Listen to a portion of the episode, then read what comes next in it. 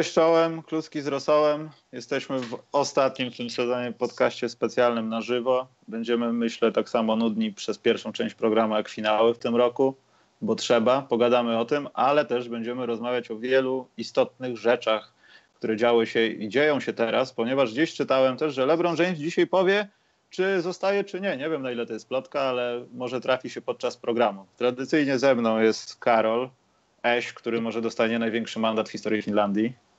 Dobry wieczór, nie grozi mi to. Nie, o ile przekroczyłeś? Nie, y- piję, piję, do tego artykułu, że tam na Wyspach Holandzkich jakiś bardzo bogaty facet y, przekroczył prędkość o 21 km na godzinę i za 1 km, no czyli no za to więcej, pytam. E, dostał 70, tam 70 tysięcy euro mandatu, coś takiego? 60, 63 chyba. Ale no. to dostał jakiś procent swoich zarobków, coś takiego? Tak, bo do, 20, bo do 20 dostajesz normalny mandat, e, taki jaki jest według ich niego taryfikatora. Jak przekroczysz tą wartość, to już płacisz od podatku, od procent od swoich zarobków, dochodów, czy co, co tam. I tak, tak. za ten jeden ten zapłacił 64, tam teraz patrzę, tysiące y, euro. Super tysięcy. pomysł. Wszystkich no. tych buraków w Polsce by trochę usadziło. No, zdecydowanie. E, dobrze, e, zanim będzie śmiesznie i powabnie, bo ja już mówiłem, będziemy też rozmawiać o e, bifie Lonzo Bola, który też jest zabawny, ale pogadajmy o czymś naprawdę nudnym, czyli o finałach NBA. Nie wiem, co, co możemy jeszcze powiedzieć o tym, poza tym w jakim stopniu te oba wydarzenia, czyli przegrywający LeBron James i wygrywający, wygrywający Warriors i Kevin Durant drugi raz MVP, pokazują nam w historii NBA, bo myślę, że to jest jedyny temat, który możemy poruszyć przy okazji tych finałów, bo nie wiem, czy chcecie komentować mecz numer 4. On był po pierwsze tak dawno, po drugie był tak niewyraźny, że, że nie wiem, Przemek, chyba, że chcesz zraportować mecz numer 4 jeszcze. Ja już zapomniałem, co tam się działo właściwie. No, w, w zasadzie działo się to, co zwykle, no. Nic się nie działo i to jest najgorsze, najsmutniejsze. No i pytanie jest takie, czy Golden State Warriors przez to, że Dzisiaj z Maćkiem Kwiatkowskim i z Bartkiem, no wiadomo, przerwie na żądanie, rozmawialiśmy o tym, czy mam takie też drugie przemyślenia, czy, czy po prostu te tytuły nie są takie gratisowe, takie z tombaku trochę. I czy one będą pokazywały, że Warriors to naprawdę jest bardzo wyróżniająca się drużyna w historii NBA, czy po prostu trafili na taki okres, zebrali taki skład, który może kogoś szokował, ale w perspektywie walki w innych latach, innych zespołów, innych dynastii, to po prostu jest warte gówno. No, ale to samo możesz powiedzieć o Boston Celtics, wiesz, tamtych Billa Russella, to samo możesz powiedzieć o Boston Celtics z lat 80., to samo możesz powiedzieć o Lakers Magica, wiesz, to było 8, 8, 8 finałów przecież w latach 80. Magica, 5 tytułów. E, to samo możesz powiedzieć o Lakers, wiesz, z Shakiem, z Kobim, wiesz, to samo możesz powiedzieć o Miami. W sensie, no, wiesz, zawsze ktoś jest najlepszy. Było bardzo mało takich mistrzów, wiesz, z dupy, typu Dallas w 2011, typu Miami w 2006, powiedzmy, że z dupy trochę typu, wiesz, Pistons w 2004. Poza tym? Ale wiesz, była walka, nie? Było coś, co wskazywało, że ten zespół wygrał, bo był lepszy, a nie był z założenia lepszy, bo taki parytet powstał w 2016 roku, że ten zespół stał się jeszcze lepszy i koniec, bo wiadomo, kto podpisał, wiesz. I no to może no... trochę pokazywać, że no faktycznie no wygrali, bo wygrali. Te porównania, których użyłeś y, są jak najbardziej trafne, bo też tak trochę myślę. No ale wiesz, przy ocenianiu najlepszych drużyn mogą powstać tego typu dyskusje, w sensie, wiesz, no, wiesz co, no, ale, LeBron Jordan, wiesz. No. Ale, ale zawsze będzie w drugą stronę mowa, że to było w epoce LeBrona Jamesa i no oni no zabierali tytuły LeBronowi Jamesowi. Wiesz, LeBron James prime, w tym takim prawdziwym prime, wygrał jeden tytuł, który wyszarpał hmm. Golden State. Poza tym trzy tytuły zostały, wiesz, zmieszczone właściwie, więc też dużo mówi. Plus, wiesz, wygrywanie w epoce tych super drużyn gdzie nagle masz, wiesz, superstars, które, którzy łączą siły w różnych zespołach i tak dalej. Więc, no, wiesz, no, yy, nie wiem, jak się będzie mówiło o tych Houston. Ci Houston chyba są jeszcze niedoceniani do końca, ale, ale jednak zwycięstwo w, w finałach konferencji nad nimi, zwycięstwo wcześniej nad Oklahoma w finałach konferencji przecież z Durantem, z Westbrookiem tego zespołu, zresztą bez, bez Duranta wtedy, no ale no nie wiem, ja w sensie wydaje mi się, że przejdą do historii jako jeden z najlepszych zespołów. A ty Karol, co uważasz? No, ja się zgadzam z Przemkiem z tym, co powiedział teraz, właśnie w tym momencie, że, że Warriors przejdą do historii jako jedna z najlepszych drużyn, bo na koniec historia zapomni, w jaki sposób te drużyny się tworzyły, jakie były okoliczności ich powstania, ale z pierwszą tezą się trochę nie zgadzam i twoje pierwotne pytanie było, czy, czy, te, czy te pierścienie są trochę z kruszcu nie najwyższej próby. Ja, ja uważam, że tak, nadal uważam, że tak. A dlaczego? Dlatego, że tak jak mówię, historia pewnie o tym zapomni, ale my nadal o tym pamiętamy. Drużyna, która wygrała 73 mecze, drużyna, która ma już w swoim składzie, miała już w swoim składzie klasowego trenera, dwóch, jednych z najlepszych strzelców w historii NBA, w całej historii NBA, myślę, że już śmiało można to powiedzieć. I Draymonda Greena, który jest świetnym obrońcą, jeden na jednego, ale też warto pamiętać, że jest świetnym obrońcą, jeśli chodzi o, o Y, zarządzanie formacjami obronnymi, jak, w jaki, to w jaki sposób on czyta zagrywki drużyn, jak on je rozpoznaje, jak on je rozumie i, i dyktuje swoim kolegom na parkiecie, jak oni mają kryć. To, to, to też jest wy, wybitna umiejętność. Może nie na równi z tym, jak Steph i Clay rzucają, ale to też jest wybitna umiejętność. I powiedziawszy to, do drużyny, która wygrała 73 mecze, dołącza zawodnik, który miał 3-1 przewagi z tą samą drużyną, która, która go pokonała ostatecznie. I jeden z dwóch można się kłócić. Jeden z dwóch najlepszych zawodników NBA dołącza do tej drużyny i no i robi się łatwiej. KD był bezsprzecznie, może nie bezsprzecznie, ale był najlepszym zawodnikiem dwóch ostatnich finałów. W zeszłym roku bezsprzecznie, a w tym roku można się zastanawiać, czy nie na równi ze Stefem. Ale to, że mógł pokazać pełnię swoich możliwości, pełnię swoich umiejętności, yy, może zawdzięcza temu, że ma, miał wokół siebie zawodników, których nie można pozostawić niekrytych. Jest w NBA 20, 25, może 30 zawodników, których nie da się kryć jeden na jednego. Można w, na różne sposoby ich spowalniać, ale nie da się ich zatrzymać. KD jest jedną z takich postaci. Jeżeli dołożysz go do drużyny, jakiejkolwiek drużyny z innymi dwoma zawodnikami formatu All-Star, to gra nagle staje się dla niego dużo łatwiejsza. I, i wiesz, wszyscy wiecie, nie można któregoś z Warriors pozostawić niekrytego, bo to jest śmierć ale musisz w jakiś sposób starać się zatrzymać KD, a nie jesteś w stanie tego zrobić jeden na jednego. Tu się wszystko zaczyna, tu się wszystko kończy i to, że KD grał świetnie w tych finałach, to każdy widział, ale, ale grał tak dzięki temu, że, że było mu dużo łatwiej. Dużo łatwiej niż, niż w OKC, dużo łatwiej niż w jakiejś, jakiejkolwiek innej drużynie, do której mógłby dołączyć i miałby jednego kolegę, który jest form, zawodnikiem formatu All-Star. Tak jak na przykład miał w Oklahomie, gdzie miał Westbrooka i, i, i resztę. Więc yy, odpowiadając na Twoje pierwotne pytanie, moim zdaniem tak, ta biżuteria jest, ona jest ważna, ona jest cenna, ale jest nie do końca takiego kruszcu, jakiego ja jako fan koszykówki, fan sportu chciałbym oglądać, bo poza tym walorem y, rozrywkowym chciałbym też, żeby sport niósł jakieś, jakieś wartości, jakieś odniesienia, że mógłbyś znaleźć jakieś okruchy życia w sporcie, jakieś inspiracji dla siebie samego a to jest tak trochę zbudowane, tak, tak y, moim zdaniem, tak trochę bez jakichś głębszych wartości. To jest, to jest rozrywka najwyższego sortu. Drużyna się, drużyna, no.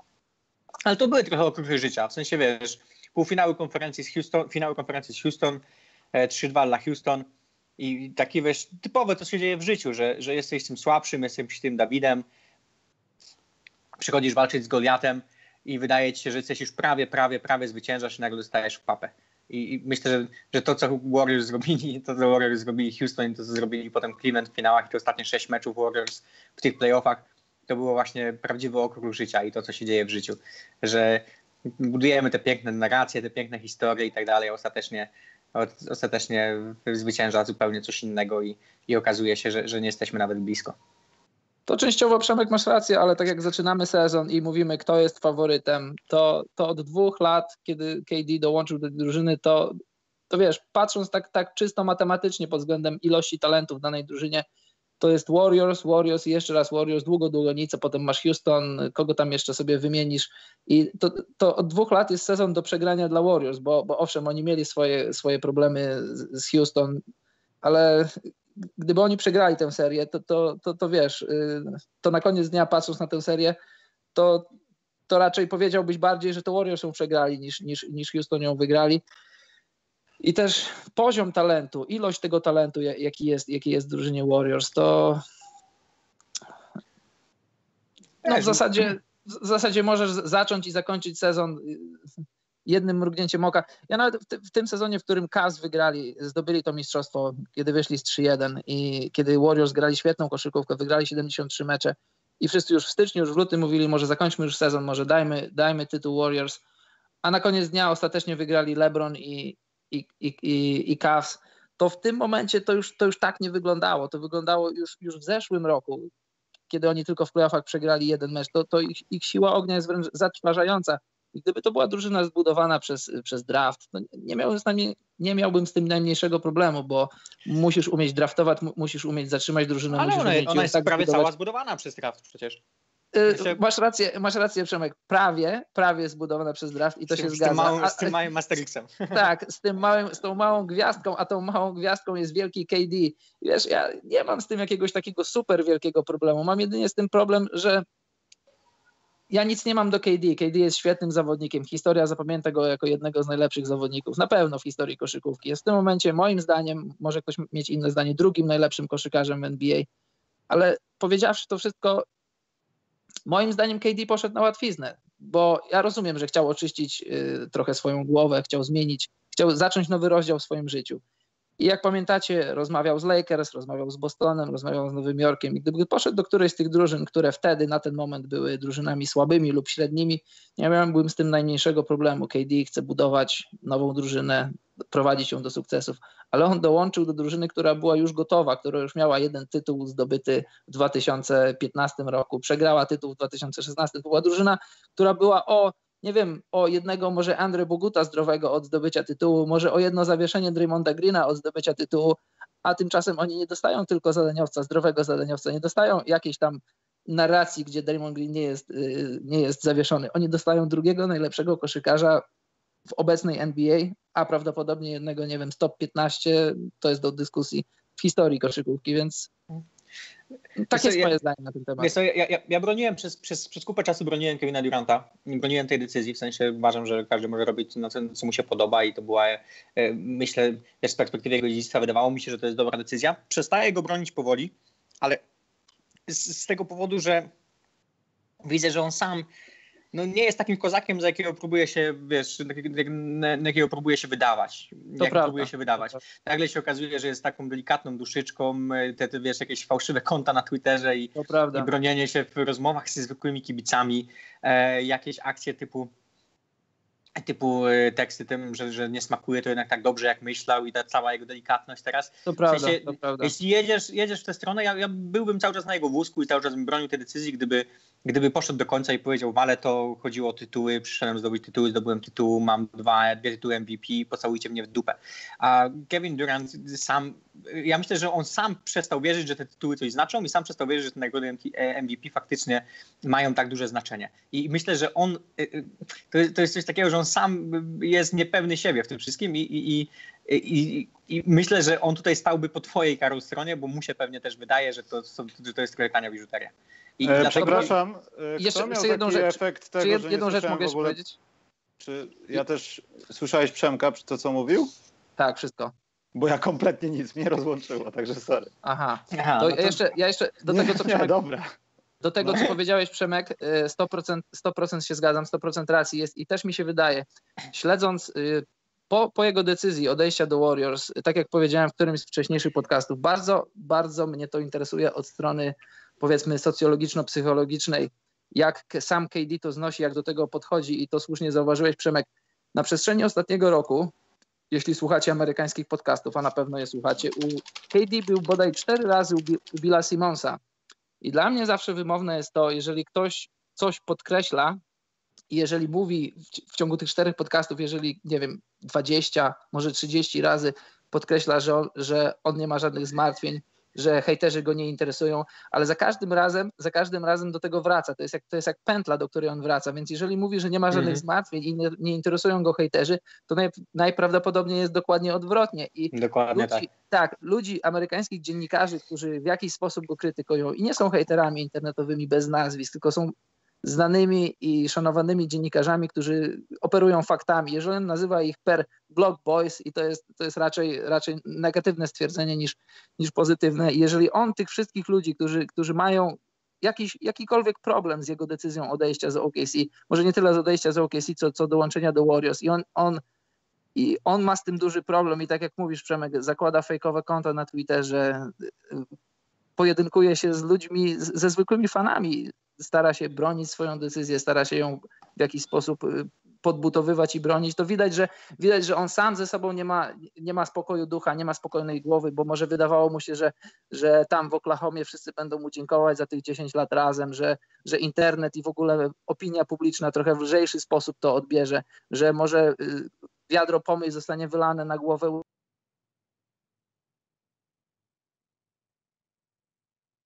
że ludzie uważają, może nie wszyscy, ale niektórzy przedstawiając logiczne, w miarę logiczne argumenty, że mimo wszystko jeden z najlepszych zawodników w koszykówce poszedł trochę na łatwiznę i, i ja uważam, że tak jest. Można się ze mną nie zgadzać. Ja jeszcze jedną rzecz chciałem dodać a no. propos, no. a propos tego, że tak, tak łatwo poszło Warriors. To, y, I ten argument się pojawiał gdzieś tam po cichu, po cichu na Twitterze wśród różnych tam rozmów, że jednak no, by Warriors przegrywali 2-3 i grali przeciwko Houston bez Chrisa Pola. Chrisa Pola, który te dwa ostatnie mecze, które, Warriors, które Rockets wygrali, miał bardzo dobre. Przecież miał świetne te mecze. E, Rockets wygrywali te mecze w końcówkach. Wygrali najpierw e, w Golden State, w Oakland, wygrali w końcówce trzema punktami. Potem musieli wygrali czterema punktami. I nagle wydawało się przez chwilę, że może nawet trochę siedzą w głowach Golden State, że tutaj coś można ugrać w tych dwóch meczach. I, i Chris Paul złapał kontuzję jak zawsze. Zakończył playoffy w tym samym stylu. Więc y, no może jest taki mały asterix trochę. No i tutaj ludzie próbują mówić, że a, jakby Chris Paul zagrał, to byłby pewny, y, byłby, byłby pe, pewny tytuł i tak dalej. Nie? Swoją drogą pytanie, dlaczego Racket w końcówce sezonu regularnego w ogóle nie posadzili Pola, nie wiem, na, na, na 2-3 tygodnie zupełnie bez gry. To on tam grał. On tam grał w końcówce sezonu jakieś zupełnie niepotrzebne, chyba cztery mecze zagrał przed całym zakończeniem sezonu, zanim go posadzili na ostatni mecz. E, I chyba zupełnie bez sensu, kiedy Houston już było pewne pierwszego, pierwszego seedu i Chris Paul mógł właściwie odpoczywać i się przygotowywać do, do playoffów. No to samo z Hardenem. Wydaje mi się, że, y, że trochę to też była decyzja Hardena, tak jak i w zeszłym roku, bo on y, mając 26-27 lat, wiadomo, że zależy mu na zdobyciu tytułu, ale też, też te indywidualne osiągnięcia są gdzieś tam na, na jego myśli i pewnie, no nie pewnie, tylko raczej na, na pewno walczy o swoje pierwsze w karierze MVP i pewnie jakieś tam, tak mi się wydaje, sugestie ze strony klubu były, czy może chciałby usiąść trochę, odpuścić kilka meczów, ale on wie, że w jego interesie w kontekście MVP jest to, żeby grać i, i robić duże liczby.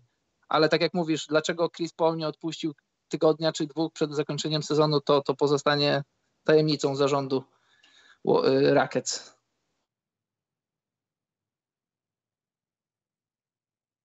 Michał, następny temat.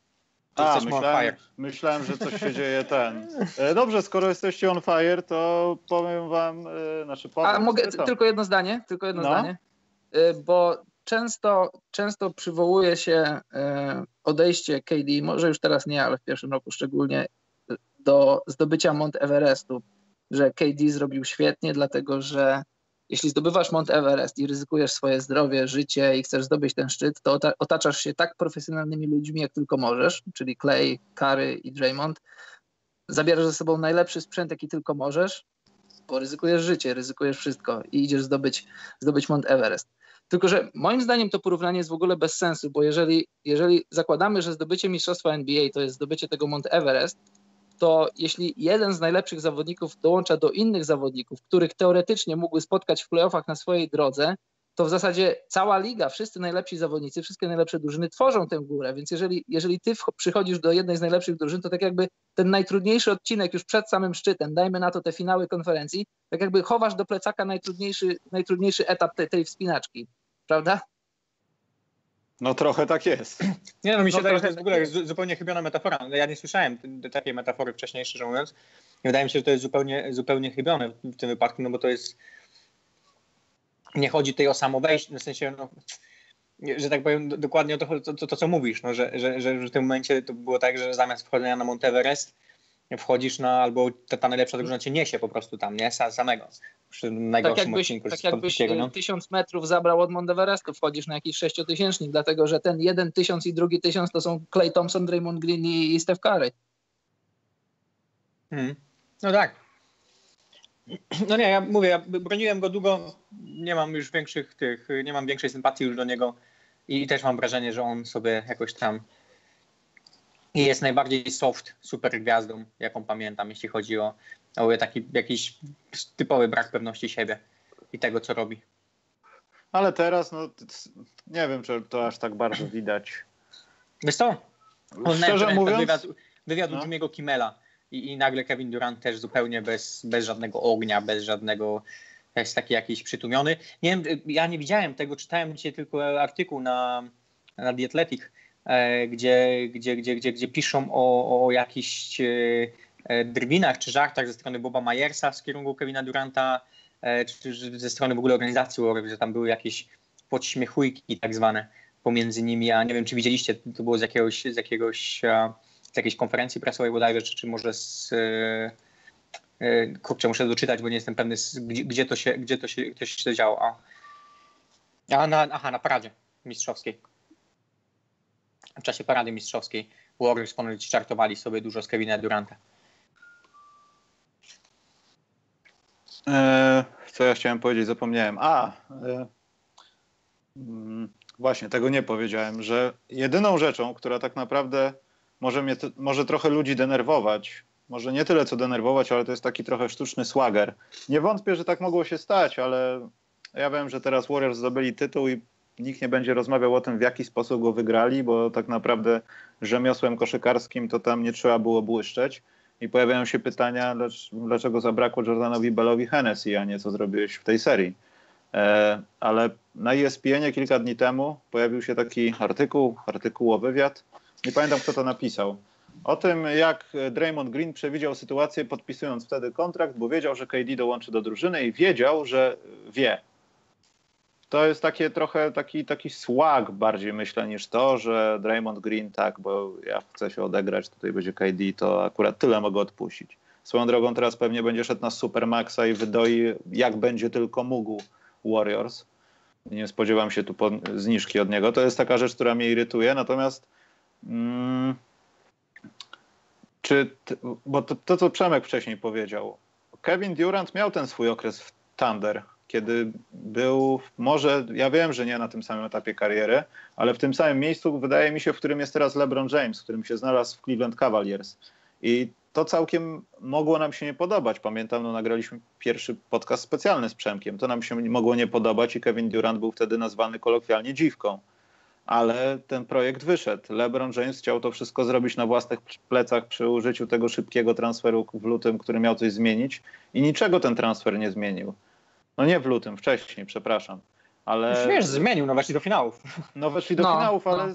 czy bez tego by weszli na pewno do finałów? Nie jestem bez pewien. Tego by, bez, bez, tego by nie weszli w sensie. No, no nie, nie, nie, no nie wiem. To, nie, wiem czy, nie, nie, wiem, czy pamiętasz ten zespół właśnie gdzieś tam w okolicach stycznia, gdzie Cleveland był pośmiewiskiem właściwie.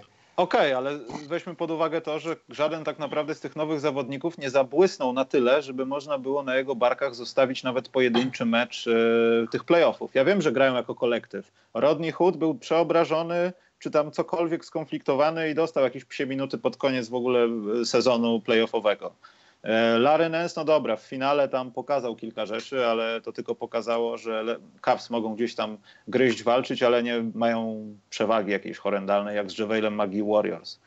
Czy... ale no. musisz, musisz, Michał, pamiętać jedną rzecz. Y, Isaiah Thomas nie dokończył sezonu w Lakersach. On przeszedł operację biodra, więc to biodro jasne. nie było dobre. Chciałem I na tym, na tym, no, na tym biodrze Isaiah Thomas nie byłby w stanie nic dać LeBronowi, więc patrząc tylko na to, miałbyś jeszcze Jaya Crowdera i Channinga Frya, więc pytanie, czy Jay Crowder i Channing Fry z całym szacunkiem do nich daliby ci coś więcej niż, niż mimo wszystko zdrowy Jordan Clarkson, na którego nie mogłem patrzeć w playoffach, ale nieważne, y, mhm. Hill i, i Larry Nance. No, moim zdaniem ja się zgadzam z Przemkiem, że oni musieli zrobić jakiś ruch w, w, w ciągu, no, w zimie, zrobili jaki zrobili, moim zdaniem to, to uratowało w jakiś sposób ich sezon, bo wejście do finału to teraz wydaje się z perspektywy czasu, że to jest minimum dla Lebrona, ale oni mogli nie wejść do tych finałów, bo, no tak. bo, naprawdę, bo naprawdę Boston miał ich na widelcu i to ten ostatni mecz to był naprawdę kunszt Lebrona, to w jaki sposób czytał grę, to w jaki sposób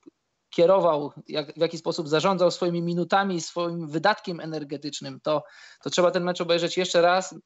Czasami niektóre akcje w zwolnionym tempie, żeby docenić to, w jaki sposób rozgrywał tę partię, jak partię szachów LeBron. Ten mm -hmm. Game 7 w Bostonie. Dokładnie, więc, było niesam, więc to, niesamowity mecz. No, to nie było, no i to nie, to nie był taki pewnik, że, że, że Cavs wejdą do finałów. I moim zdaniem, gdyby te, do tego transferu nie doszło, to z Isaiah Thomasem leżącym na szpitalnym łóżku i z Trainingiem Fryem, który może ci dać dobry mecz, ale może ci dać 10 słabych, nie Pewnie nie przeszliby Indiany. Pewnie nie no, przeszliby Indiany. No. Mogłoby się zdarzyć, że w pierwszej rundzie by odpadli. Ale swoją razem, co, co, co tutaj e, Bob Fitzgerald, e, Bob Myers i Steve Kerr mówili o Durancie w czasie parady. E, I teraz padło pytanie, że słyszałem, że Kevin, że słyszałem, że powiedziałeś Kevinowi Durantowi, że może dostać jakikolwiek kontrakt, jaki chce w przyszłym roku. Myers odpowiedział, to było tylko dla mediów, nie może dostać, nie może dostać niczego takiego. Kerr dorzucił mid-level. I Fitzgerald. Myślę, że E, mówię o tym dlatego, że w zeszłym roku powiedziałeś Stefowi, że może dostać taki jakikolwiek kontrakt chce również. Mares mówi, to było trochę inaczej. Był wtedy, e, no on był tutaj, e, zanim to wszystko się zaczęło. Zasłużył sobie na to. Więc myślę, że, że, że, takie rzeczy, to żarty żartami i tak dalej, ale myślę, że takie rzeczy kują Kevina Duranta. I tak patrzę teraz na NBC Sports i tam pierwsza strona Warriors żartują z Kevina Duranta w czasie parady mistrzowskiej. Druga strona, Kevin Durant ma problem z otwarciem butelki szampana, prosi o pomoc. Myślę, że... No właśnie mówi, mówiłem o tym, że pozba... w ogóle wycięty jest wzgląd koszykarski. Tak jakby ktoś nominował Warriors na mistrzów, bo dobra, już to skończmy, wiesz, macie, uspokójcie się, idźcie do siebie, weźcie ten tytuł w cholerę, dajcie im alkohol, przejedźcie przez miasto. I właśnie o tym mówiłem, o tym aspekcie, ale dobra, zostawiamy Warriors z boku, można tylko pogratulować wszystko jedno, czy y, playoffów, czy zebrania takiej ekipy. Gratulacje w 100% się należą. Przejdźmy do czegoś, co będzie moim zdaniem, no nie tylko moim zdaniem, ale no wykreuje nam najbliższe 2-3 lata tego, co się będzie działo w NBA. Mówię tutaj o tym, że no LeBron chyba sobie raczej odjedzie z Cleveland i jeśli odwiedzi jakiś powiedzmy klub na zachodzie, no to można powiedzieć, że finały znowu będą się rozgrywały na zachodzie. I jeśli pójdzie gdzieś na wschodzie, a myślę, że no, chyba tylko jest jeden taki wątpliwy kierunek, gdzie można coś złożyć, no to będziemy mogli mówić o jakiejś rywalizacji, ale też nie do końca. Jak myślicie, gdzie, gdzie Lebrona zaniesie? Ja I co to zmieni w NBA przede wszystkim? Bo wiadomo, że jeśli hipotetycznie LeBron James idzie do Lakersów, Lakersi pracują nad tym, żeby zadzwonić do Georgia, zadzwonić do Westbrooka, zadzwonić do kogoś. Mogę zacząć, bo, bo się nie zgadzam, znaczy mam inne zdanie, jeśli chodzi o obie części, obie części Twojego pytania. Raz, że wyda, moim zdaniem, wydaje mi się, że zostaje, to znaczy ja nie wiem, bo nie jestem kolegą Lebrona aż takim bliskim, znaczy w ogóle nie jestem kolegą Lebrona, więc, nie wiem, więc nie wiem, co zrobi, ale wydaje mi się, że zostanie. A Kobiego? A, a, a Kobiego trochę bardziej, a zaraz to rozwinę. A druga sprawa, bo mówisz, że, że mistrzostwo będzie się rozgrywać na zachodzie po przejściu Lebrona ewentualnym. E, co myślę, że w przyszłym sezonie jeszcze będzie prawdą, ale w perspektywie moim zdaniem, a może nawet przyszłego sezonu, może dwóch sezonów, Filadelfia i Boston, to w jaki sposób będą się mhm. rozwijać, jak zdobywać doświadczenie, to, że Filadelfia już ma duży potencjał i to, że będą mieli trochę pieniędzy do wydania, to, że będą mieli pewne ruchy do wykonania, może sprawić nagle, że Ben Simmons i, i Joel Embiid i ktokolwiek, kogo do nich dołączysz, mogą sprawić, że nagle Philadelphia staną się, staną się nie tylko siłą na skalę wschodu, ale na skalę całej ligi. O Bostonie już nie muszę wspominać, bo wszyscy wiemy, wszyscy wiemy, wszyscy wiecie, jak wygląda ich siła ognia, jak wyglądają ich możliwości, management, coaching i wszystko. Więc wydaje mi się, że w perspektywie maksymalnie dwóch lat kwestia zdobycia mistrzowskiego tytułu, bez względu na to, co zrobi LeBron, czego nie zrobi, nie będzie już sprawą oczywistą, taką, że, że drużynom z, z zachodu wystarczy tylko wejść do finału, a tam przejechać się po kimkolwiek bo jeśli, jeśli drużyny wschodu nie będą zdobywać tytułu, mam na myśli oczywiście Filadelfię i Boston, to, to na pewno nikomu z zachodu nie będzie tak łatwo, jak było do, tych, do tej pory w ostatnich latach. A co do odejścia Lebrona, to ja na ten moment, yy, mając te wszystkie przesłanki, przede wszystkim sportowe przesłanki za tym, żeby odszedł, za tym, że przede wszystkim zrobił to, co miał zrobić, to, co obiecał, obiecał tytuł, tytuł dostarczył i z czystym sumieniem może sobie spokojnie odejść, to wydaje mi się, że w tym wieku, na tym etapie jego kariery, y, LeBron też musi poważnie myśleć, zresztą sam o tym mówił, o prozaicznych sprawach, takich jak jego dorastający synowie, jego żona, jego rodzina. I przeprowadzanie się z miejsca na miejsce raz, nawet raz na 4 lata, bo, bo już ma za sobą 4 lata teraz w Cleveland, miał 4 lata w Miami, to nie jest prosta sprawa. A druga rzecz jest taka, bo wiecie, ja, ja te media w ostatnich latach nazywam trochę wściekłymi mediami, bo zwróćcie uwagę, że jeśli Dirk Nowicki zdobył swój jeden tytuł w 2011 i miał problemy przez 5, 7, 9 lat swojej, swojej gry w NBA, to, to nie było takich narracji, że Dirk nagle musi odejść, Dirk musi stworzyć super team, hmm. że, jemu musi, że powinno mu się spieszyć. Wszyscy raczej dopingowali Dirka, zastanawiali się, co Dirk musi zrobić, z jakim teamem w Dallas musi wrócić w kolejnym sezonie, żeby wygrać. Więc yy, ja bardzo nie jest mi po, po, drodze z amerykańskimi mediami w ostatnich latach, bo, bo wiadomo, że skoro do nas to dociera, to dociera też do, agentów, dociera też do zawodników. I te narracje są, są, są, są jak, jak, jak wir w morzu, to wszystko ci wciąga. I wiadomo, że jak zaczniesz się wdawać w te psychologiczne gierki z internetem, to, to ostatecznie możesz przegrać. I na pewno w jakiś sposób LeBron jest pod wpływem tego wszystkiego, ale teraz pytanie dla nas, którzy obserwują NBA się nią interesują, o co, o co gra LeBron w, feze, w sferze sportowej, bo w, w sferze spo, pozasportowej to ja nie wiem, może chcieć pójść do Los Angeles, żeby robić biznesy z Magiciem, to, to tego nie jestem w stanie przewidzieć.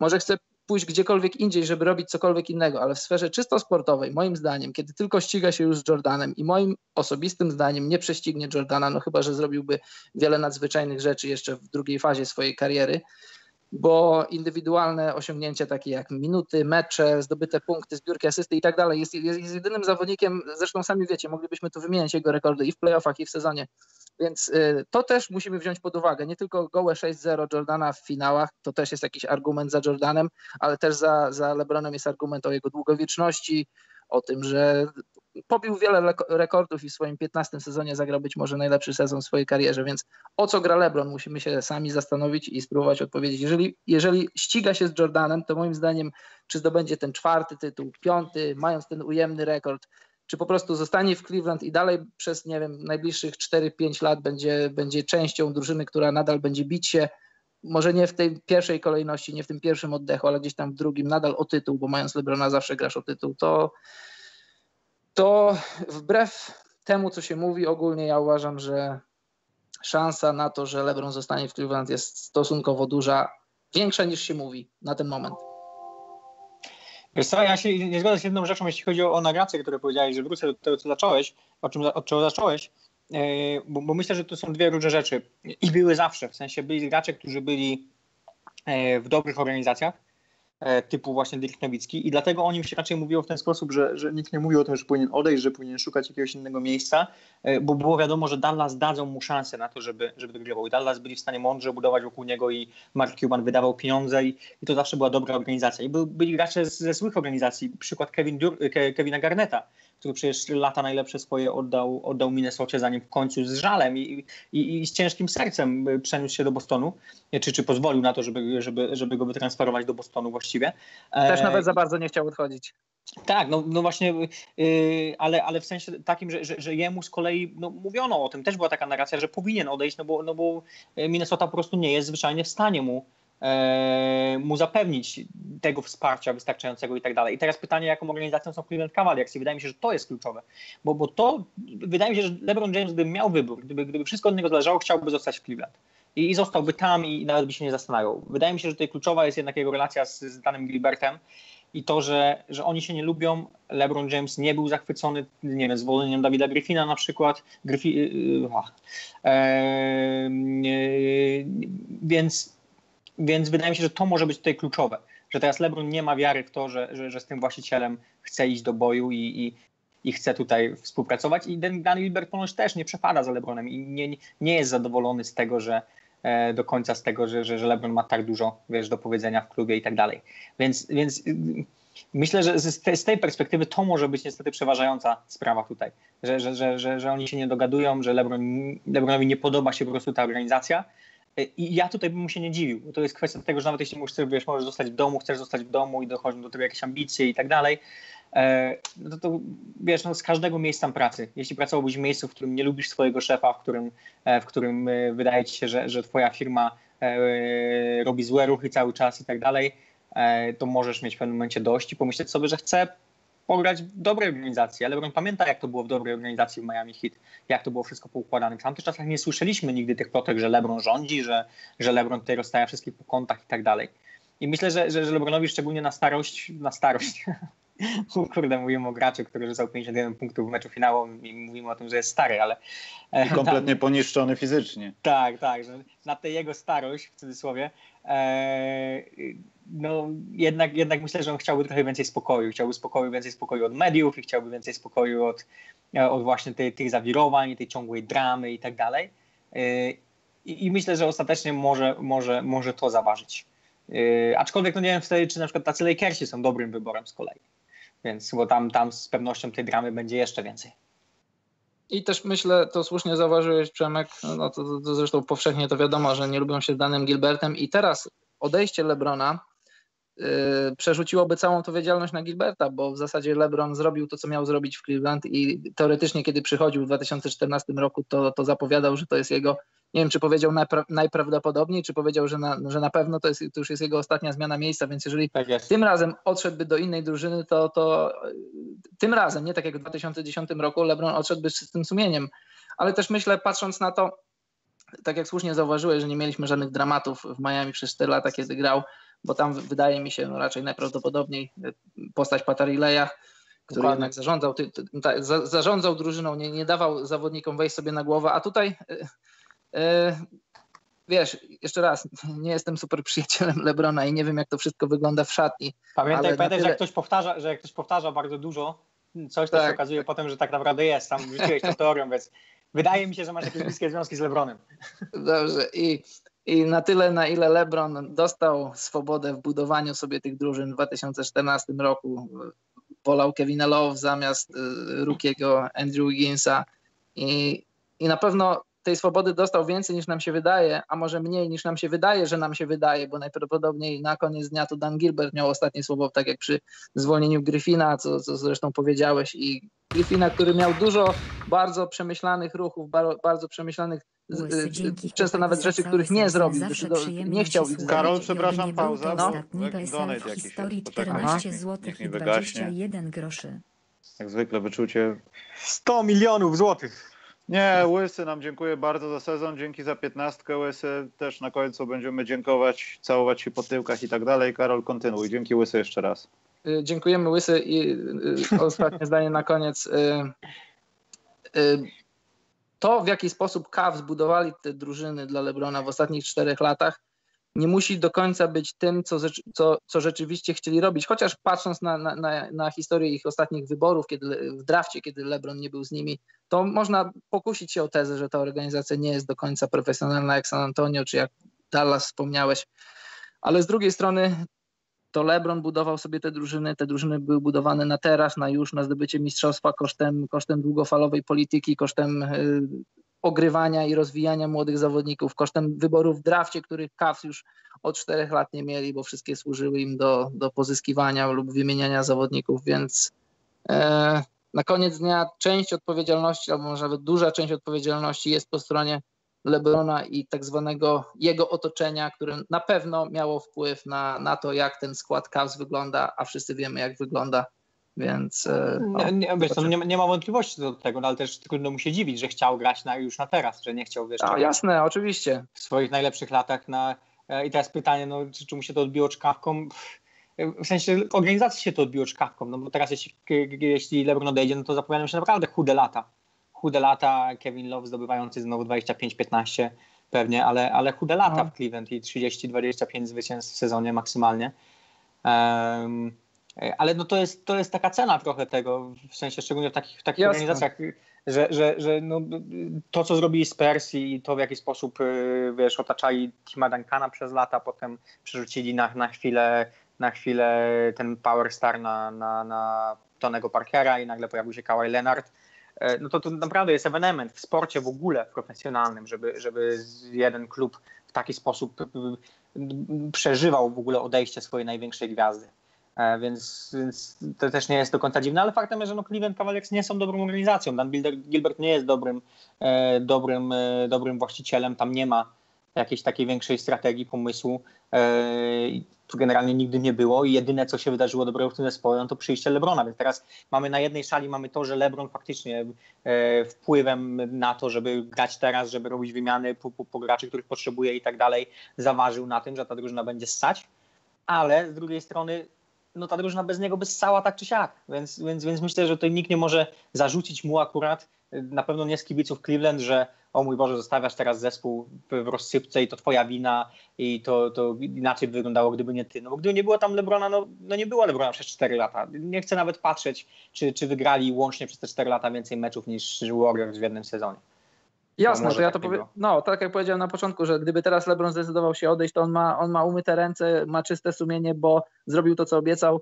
Mistrzostwo było w Cleveland, zostało zdobyte po, po wielu dekadach braku tytułów w, w zawodowym sporcie w Ohio, więc jeśli chce odejść, to może odejść bez, bez żadnego problemu. I teraz pytanie, jak sam LeBron ocenia te 4 lata, bo zakładał, że, że chce zdobyć mistrzostwo z Cavs, ale wiadomo, że to nie jest nic pewnego, to nie jest nic łatwego i jeden tytuł w 4 lata, cztery finały, E, w Miami miał cztery finały, dwa mistrzostwa. Sam jestem ciekaw, jak, jak, jak on w swoim własnym odbieraniu tego, co się wydarzyło w tych ostatnich no, to jest ciekawe. jak on to sam ocenia.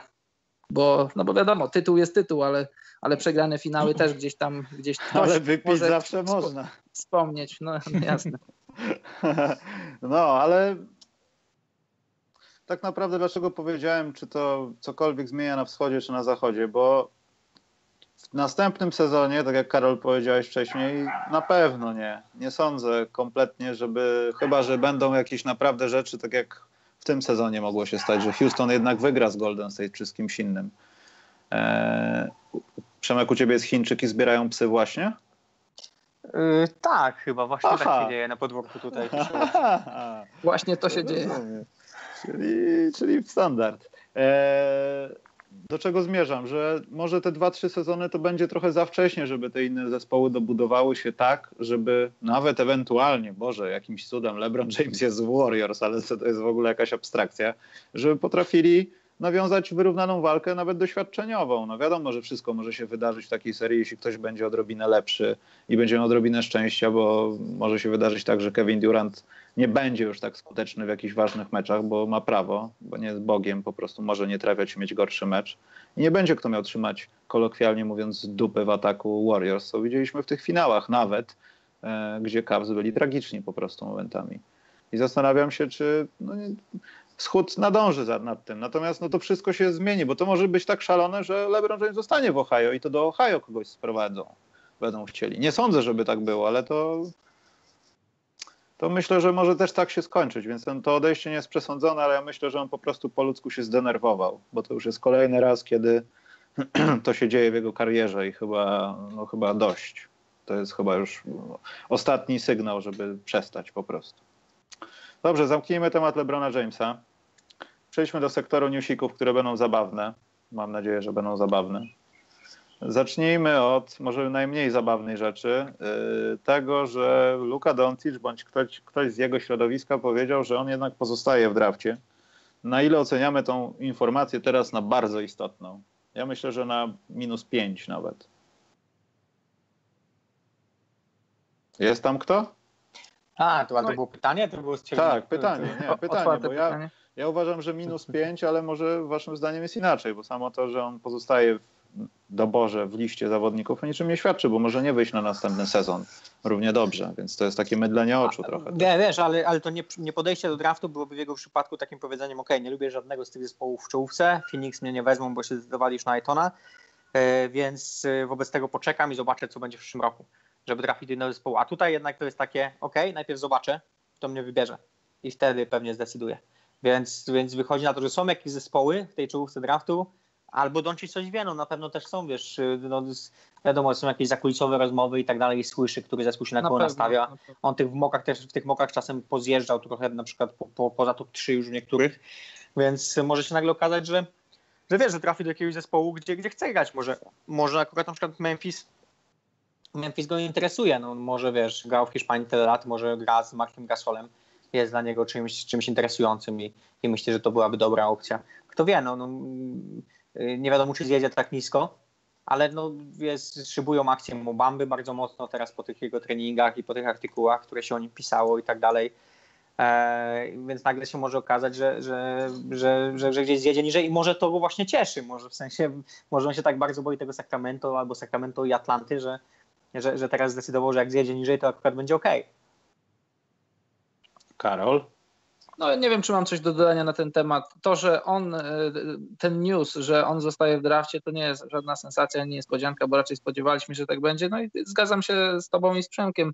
E, te, te rozmowy trwają, o tych rozmowach się nie mówi, prasa o nich nie wie, ale tam jakieś pozycjonowanie już ma miejsce i jakieś tam kontakty mają miejsce i być może są miejsca, tak jak Przemek mówi, których, których Doncic nie będzie chciał grać. Może chce poczekać do tego, kto go wybierze i wtedy zadecyduje, bo, bo Doncic w przeciwieństwie do wielu młodych zawodników ze Stanów Zjednoczonych po NCAA, on jest człowiekiem, już jest człowiekiem majętnym i już jest człowiekiem, który ma los w swoich rękach. On ostatecznie może nie chcieć przyjść w tym roku do NBA, ostatecznie może no chcieć żeby drużyna, która go wybierze, zrobiła jakiś deal z drużyną, którą, z którą będzie chciał grać, bo, bo LeBron, nie Le, LeBron, sorry, e, Luka Doncic ma, ma backup w, postaci Realu Madryt, który jako plan B dla wielu nie jest nawet planem A, to znaczy nie może być, nawet się nikomu nie śni, a dla niego plan B to jest grać w Eurolidze w Realu Madryt, więc, więc e, Luka jest tutaj panem swojego losu i, i być może te doniesienia, które mówią, że, że może nie będzie chciał grać z tymi, z tamtymi, są taką trochę zasłoną dymną, żeby tych, te właśnie ekipy zniechęcić do siebie, żeby troszkę spaść, a spadanie w drafcie dla takiego zawodnika jak Luka to, to, to, to oznacza nie mniej, nie więcej, tylko dołączenie do drużyny, która jest lepsza, która ma większe szanse na playoffy. I, no i tak to może wyglądać. Dobrze. Chciałem tylko zobaczyć, jaka będzie Wasza reakcja, bo mnie to kompletnie nie zdziwiło. Yy, pozostając w temacie niedoszłych, przyszłych już nie debiutantów, to taka trochę śmiesznostka. Yy, w końcu dosłyszeliście ten beef Lonzo Bola na Kyla Kuzmę, czy nie? No nie, no nie było kiedy, rozmawiam tu z tobą cały czas, kiedy miałem Aha, słuchać. myślałem, że robisz to symultanicznie. To ja może to puszczę. Nie, nie rób tego to wtedy wy będziecie mogli sobie to odpalić, a wszyscy posłuchają. To ma raptem 2,5 minuty. Wiem, Słuchaj, ja, ja, tylko, ja tylko słyszałem, że, że coś takiego miało miejsce. Nie sięgałem po ten utwór jeszcze. Nie wiem, czy warto, nie wiem, czy sięgnę Dobrze, po niego. To nie będziemy się kaleczyć. Jeśli chcecie, ktoś nie wiedział, to wpiszcie sobie Lonzo Ball, Kyle Kuzma, Dis, cokolwiek. Ja chciałem tylko zapytać, czy na, za miesiąc okaże, okaże się to głupim żartem, czy spowoduje to coś strasznego? Kyle Kuzma żąda transferu. Moim zdaniem Bo... oni sobie po prostu żartują jako, wiesz, dwudziestolatek. Tak, to są dobrzy dwudziestolatek. Ale tam są takie wrzuty trochę, że wiesz, żyłeś bez taty, Yy, coś to... tam, coś tam, wiesz. Ja wiem, że poczucie humoru męskie, tak zwane, yy, jest no, okej. Okay. Natomiast to, nie wiem, na jaki stopie oni ze sobą kto, żyją, że, kto wiesz, nigdy że nie, tak kto, kto, nigdy nie nazwał swojego przyjaciela chujem, niech pierwszy rzuci kamień. To Ej, prawda, jasne. no ale wiesz. Ale, Kobe How My jest, Taste też było, ale nie? Wiesz, jest taka rzecz, obaj są bardzo młodzi i obaj są już y, rozpoznawalni i obaj już mają ich platformy społecznościowe sprawiają to, że cokolwiek nie powiedzą, cokolwiek nie zrobią, to to niesie się w internecie, więc tak jak powiedział Przemek, ktokolwiek nie powiedział na kogoś brzydko, ktokolwiek nie, nie, nie wyzwał członków rodziny swojego kolegi, ten niech, niech pierwszy rzuci kamień, a że oni mają możliwość taką, że, że to co mówią i to co robią rozprzestrzenia się w internecie, to wydaje mi się, że na koniec dnia mają z tego ubaw i, i są, tak jak śledzę ich media społecznościowe, są dosyć dobrymi przyjaciółmi, czy tam przyjaciółmi, no może za dużo powiedziane, kolegami z zespołu, którzy, którzy na mniej więcej podobnych falach nadają, chyba nawet żartują sobie z podobnych rzeczy, więc y, tutaj, tutaj wiesz, tam padają, tak jak mówisz, bo nie słuchałem tego utworu, jakieś tam wersy na, na, na członków swojej rodziny, ale też w międzyczasie jeden drugiego chwali, że, że ciężko pracują na siłowni w off-season, więc, więc wiesz, wydaje mi się, że tutaj nic złego się nie wydarzy, nic takiego, po czym jeden z nich będzie musiał odejść z Lakers. Chyba, że obaj odejdą, żeby zrobić miejsce dla LeBrona.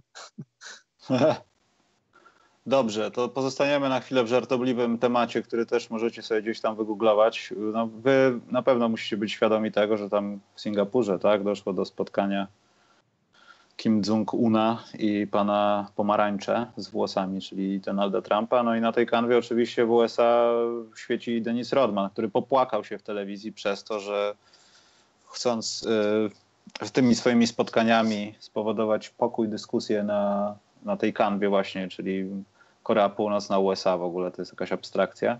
Yy, zaczął płakać w telewizji, że on nie może wrócić do domu, że ludzie na niego źle patrzą. I tak się zastanawiam, który koszykarz teraz, zaraz zareaguje, może nie w ten sam sposób, ale zareaguje na tą sprawę. Bo to spotkanie tych dwóch panów no, trochę wygląda na głupie, bo są dla siebie, można powiedzieć, przez te bomby atomowe no, bardzo otwartymi przeciwnikami, ale jednocześnie to się wydaje tak wirtualne, że równie dobrze USA mogłoby z nimi nie rozmawiać i dalej zamykać ich w tym terrorystycznym obrazie kraju, który niby coś tam ma, ale gówno może.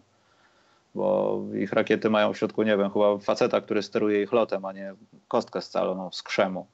I zastanawiam się, czy, bo pamiętam, że jak Denis Rodman tam wyjechał, no to tam się pojawiła olbrzymia dyskusja w Stanach, y, czy, czy kto, kto, kto z nim pojechał, dlaczego ci gracze pojechali, czy to było dla pieniędzy, czy dla idei, przecież to jest dyktator i tak dalej.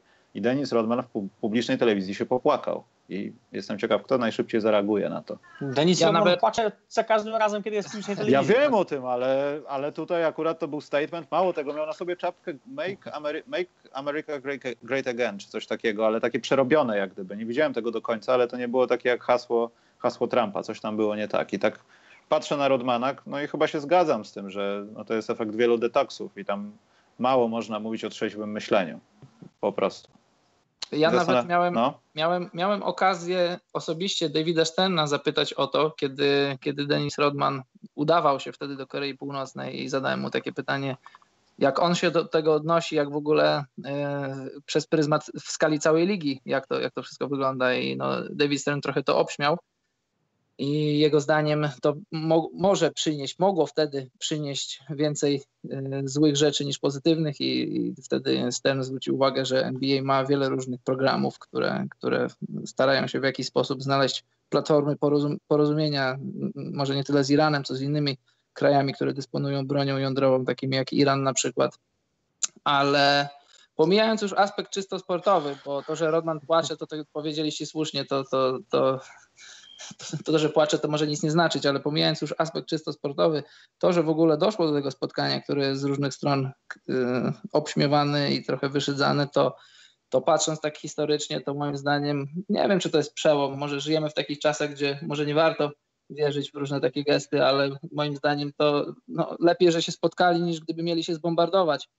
Ja z takiego założenia wychodzę, więc y, trzymam kciuki za to, żeby jednak świat się godził niż zbroił, bo, bo z jednej strony odkrywamy szczepionki i leki na coraz to nowe choroby albo na stare choroby, na które nie mieliśmy leków, a z drugiej strony te najbogatsze państwa coraz bardziej rozwijają się, coraz, coraz, coraz doskonalsze rodzaje broni testują, używają i, i to trochę mhm. idzie w dwie strony, więc y, tak pomijając już aspekt Rodmana i czysto sportowy, czysto mhm. koszykarski, to, to żarty odkładając na bok, to dobrze, że się spotkali, dobrze, że jest jakaś forma dialogu, a Kim Jong-un, nie wiem czy wiecie, wy pewnie wiecie, nie wiem czy słuchacze wiedzą, jest wielkim fanem NBA. No w ogóle ta sytuacja z Koreą Północną jest strasznie oparta na kanwie NBA, NBA ponieważ ojciec Kim Jong-una, tak? No poczekaj, Donate, to może damy teraz przeczytać yy, Maniek, w spokoju. dzięki za waszą zajebistą pracę, oby to nie był The Last Time 20 złotych. Dobra, chyba jest po jabłkach, tak mi się wydaje. Maniek, dzięki. Y, dwie dyszki. Postaramy się kontynuować naszą pracę, jak tylko Przemek. Y, właśnie, Przemek, musisz y, powiedzieć, zapomniałem o tym przepisie, co jadłeś wcześniej. Musisz potem powiedzieć o tym, bo gotuj z Przemkiem jest. Ostatni raz Przemek będzie A dzisiaj. co jadłem, co jadłem dzisiaj? Ale to kupiłem. No przed chwilą w trak... A, kupiłeś to? No tak, no to przecież nie ja robię. Ale lipa. Ale Maniek, bardzo dziękuję.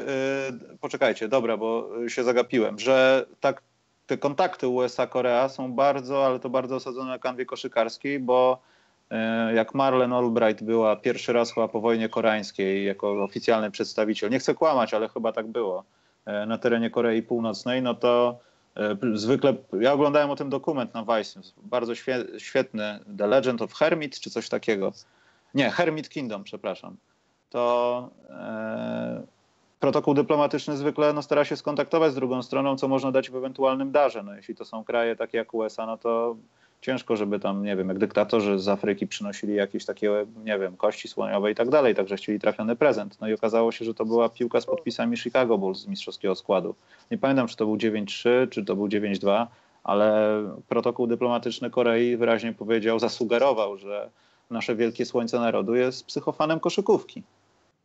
I jego syn y, tym bardziej, bo czy to wnuk był? Nie, no wnuk teraz chyba, nie wiem, już pokręciło mi się od tych unów, ale oni...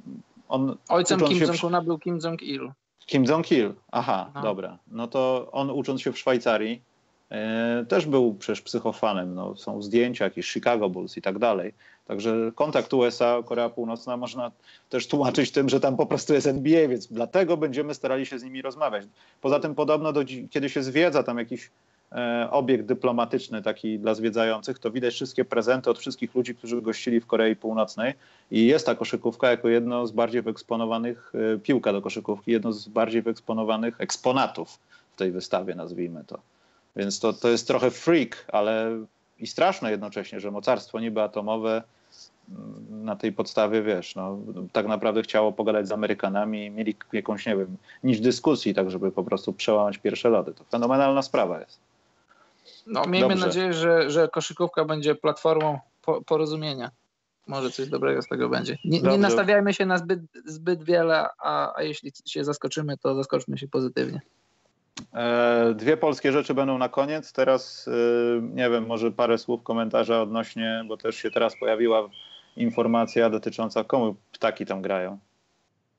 No u mnie wszystko. No, piękny Serio? świat za oknem, siedzę przy otwartym Fuck. balkonie. Fuck. Ptaki, psy. Fuck.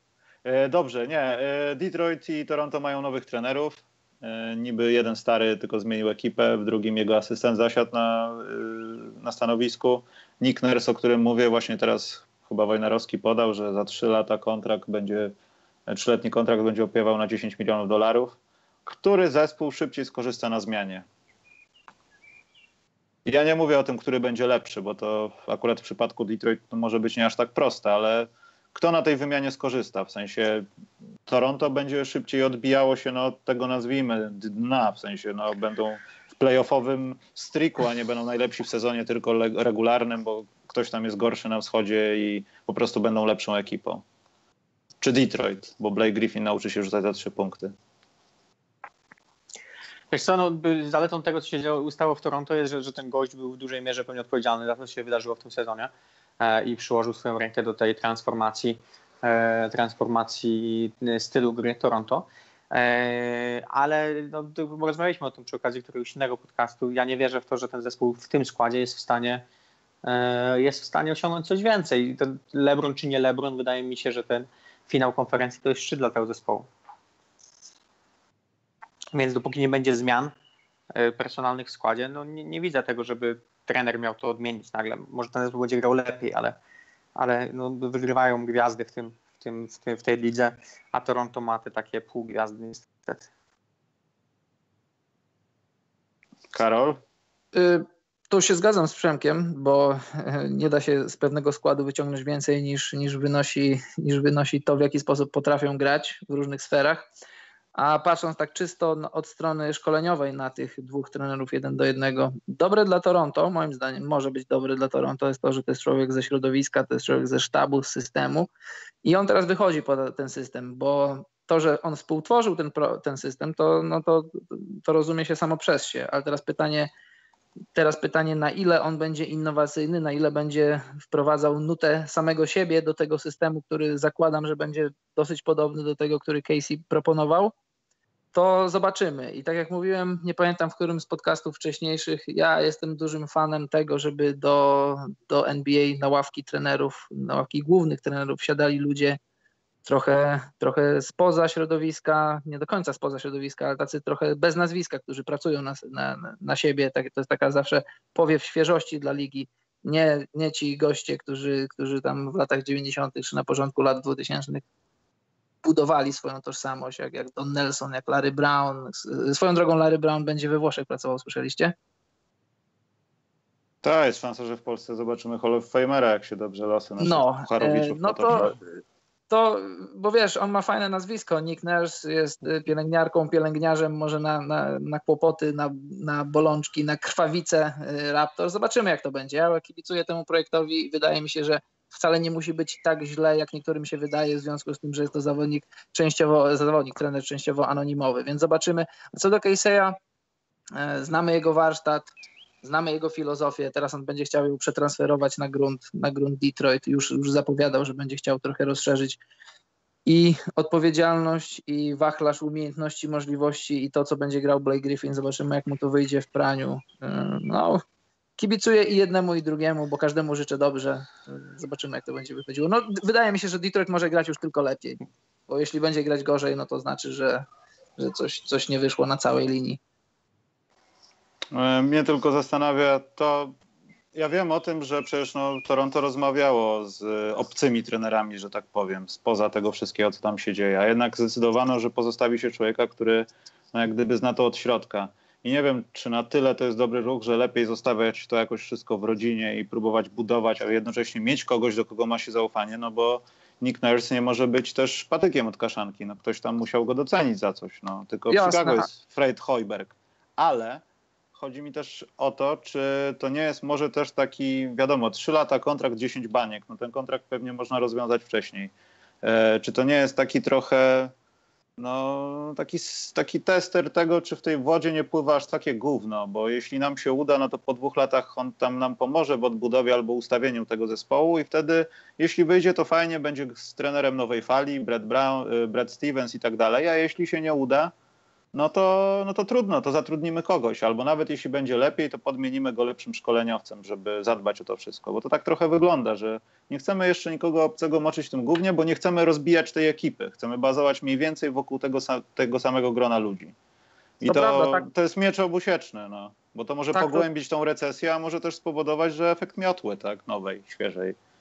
To masz rację, tak to trochę wygląda. Wydaje mi się, że, że obecność Nersa teraz na, na fotelu głównego tenera, to myślę, że nie był to ani plan B, ani może plan C Masaya Ujiriego. Wydaje mi się, że z tej giełdy wolnych nazwisk, najlepszych trenerów, kiedy, kiedy te nazwiska, które były w zasięgu Raptor zaczęły, zaczęły schodzić, kiedy Bodenholzer odszedł do, do Bucks, kiedy inne nazwiska zaczynały znikać, to, to wydaje mi się, że że oni trochę, trochę zaczęli tracić grunt pod nogami i sięgnęli po, po tak jak powiedziałeś, po, sięgnęli po, po opcję bezpieczną, bo mają człowieka z, z wewnątrz organizacji, który zna system, który wejdzie w ten system bez żadnego problemu, który zacznie obóz treningowy bez jakichś tam y, kosmicznych usprawnień, które mogą się nie spodobać, znaczy nie spodobać, mogą się nie sprawdzić w tym, a nie innym składzie.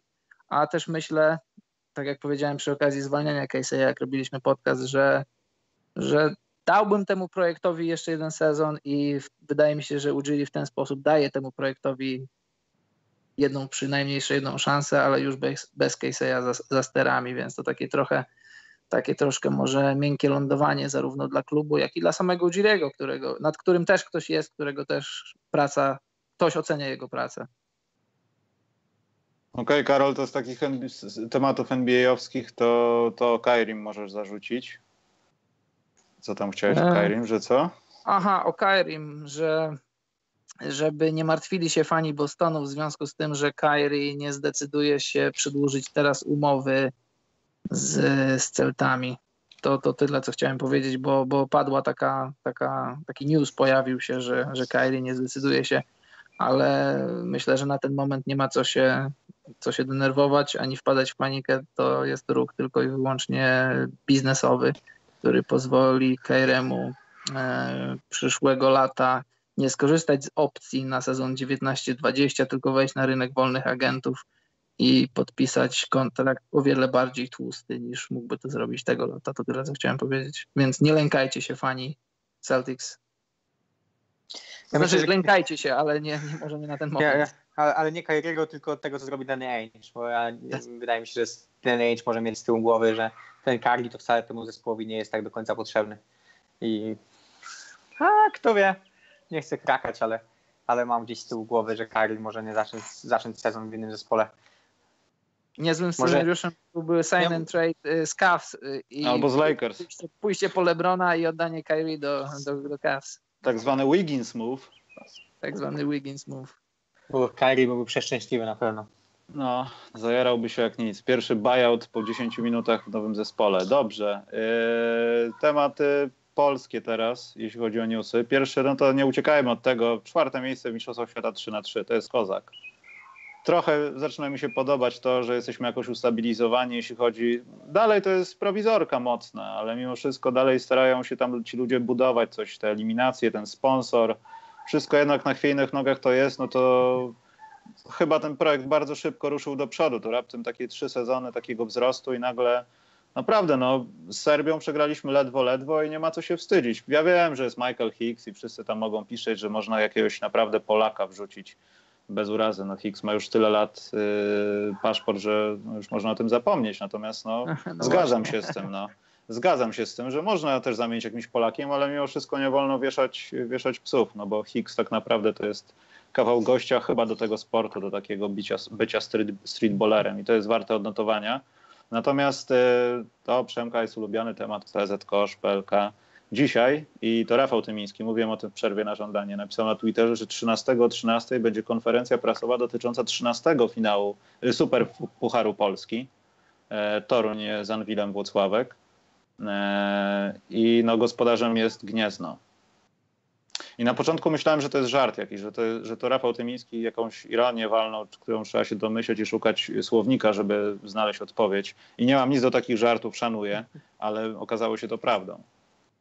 I nie wiem, czy da się to w jakiś sposób skomentować, bo ja chyba nie potrafię. W sensie promowanie miasta ceną dobrego widowiska po tak dobrym sezonie powinno się walczyć o podbicie jeszcze bardziej atencji tego wydarzenia, że to wtedy kończy się sezon w międzyczasie może być rozdanie nagród, pompa jakaś była, gala PLK, zgadzam się, to dobrze, niech będzie. Jak przaśna by nie była, tam znowu prezesi oczywiście gadali głupoty, jakby nie oglądali nigdy kosza, ale mimo wszystko coś się działo. A tu nagle jest pach do Gniezna. 1500 osób mieści się w hali, która wygląda jak lekko napompowana hala przy obrońców Tobruku Legii Warszawa. No i nie wiem, czy to, czy to nie jest gwóźdź do trumny trochę. Masz tak dobry playoffs, masz tak dobre mecze, ciekawe jakieś intrygi, różne takie faule niesportowe tutaj i nagle bach, coś takiego. no właśnie, nie, nie, nie, znaczy ja rozumiem, że koszówka to jest, to jest gra w tej chwili mniejszych miast czy miasteczek, e, patrząc na to chociażby, wiesz, kto, kto wygrał tytuł, jakie zespoły grały na przykład w półfinałach, czy jakie zespoły grały w playoffach, w ogóle w PLK, są jednak e, nie chcę nikogo obrażać, bo sami są z mojego miasteczka, ale drugorzędne miejsca w Polsce i brakuje jednak tych klubów e, w dużych miastach, silnych klubów w dużych miastach, bo to one mogłyby pociągnąć trochę tą, e, ten, ten, ten zasięg kibicowski i tak dalej. Więc dziwne, że, że takich okazji się nie wykorzystuje jednak ku temu, żeby tę koszykówkę w tych dużych miastach promować. Żeby wrzucić się właśnie, wiesz, od Warszawy przez Kraków, przez e, Wrocław, Poznań, wiesz, duże miasta. Nie mówię Gdańsk, no bo Trójmiasto ma, ma akurat zespoły, więc, więc to jest ten chlubny wyjątek. E, jeśli Legię można nazwać też już ustabilizowanym, ustabilizowanym zespołem, te, te, też powiedzmy, no ale te inne duże miasta właściwie nie istnieją w tej chwili, nie? więc no nie wiem, no fajnie dla Gniezna. Cieszę fajnie dla Gniezna, tak, to jest, to jest najlepsze. Zna, znam, znam, znam dwie osoby, które nie wiem czy jeszcze grają, ale gry, grywały w starcie Gniezno, więc, więc kibicuję. Ja obawiam się tej najgorszej rzeczy, że to w jakiś sposób będzie, mam nadzieję, że nie i oby nie, ale w jakiś sposób powiązane z naszą nadchodzącą setną rocznicą odzyskania niepodległości. Ja wiem, że to nijak się ma do Gniezna, ale wiesz, to jest symbol, tu była stolica, tu, tamto, sramto, wiesz.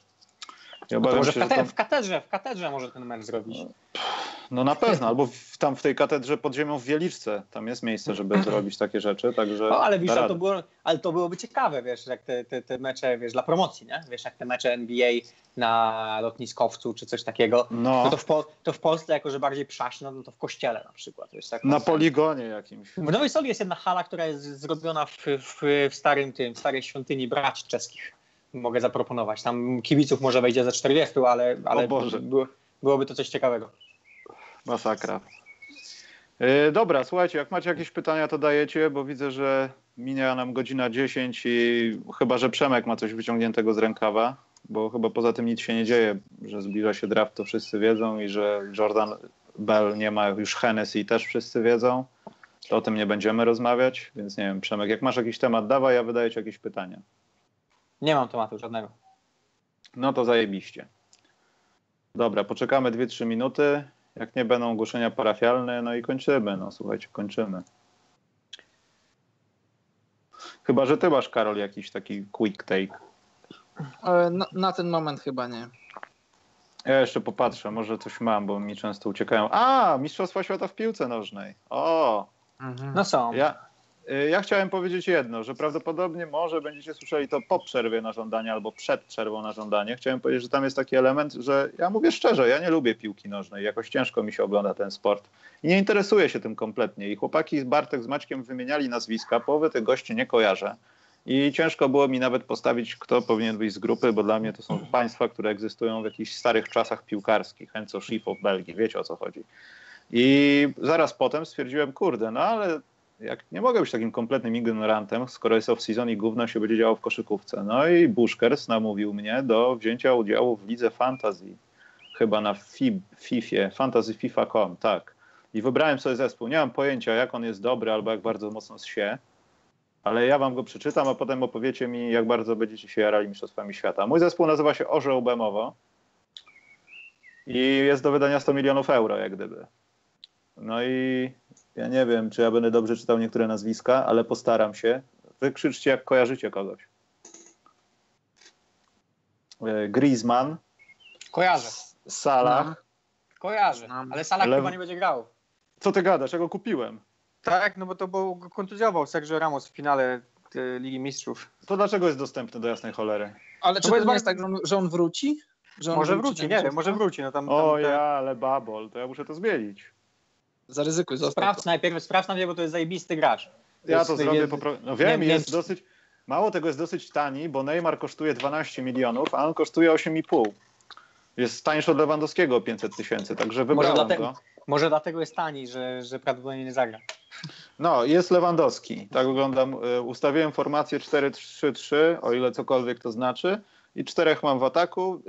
E, na środku mam Di Marię, Kante z Francji i Carcasso. Nie wiem skąd on jest nawet. Ale chyba z jakiejś Kolumbii czy z czegoś takiego. Nie kojarzycie żadnych z tych nazwisk. Carcasso, Di Maria kojarzę, nie kojarzę Carcasso. Di Maria grał w Realu.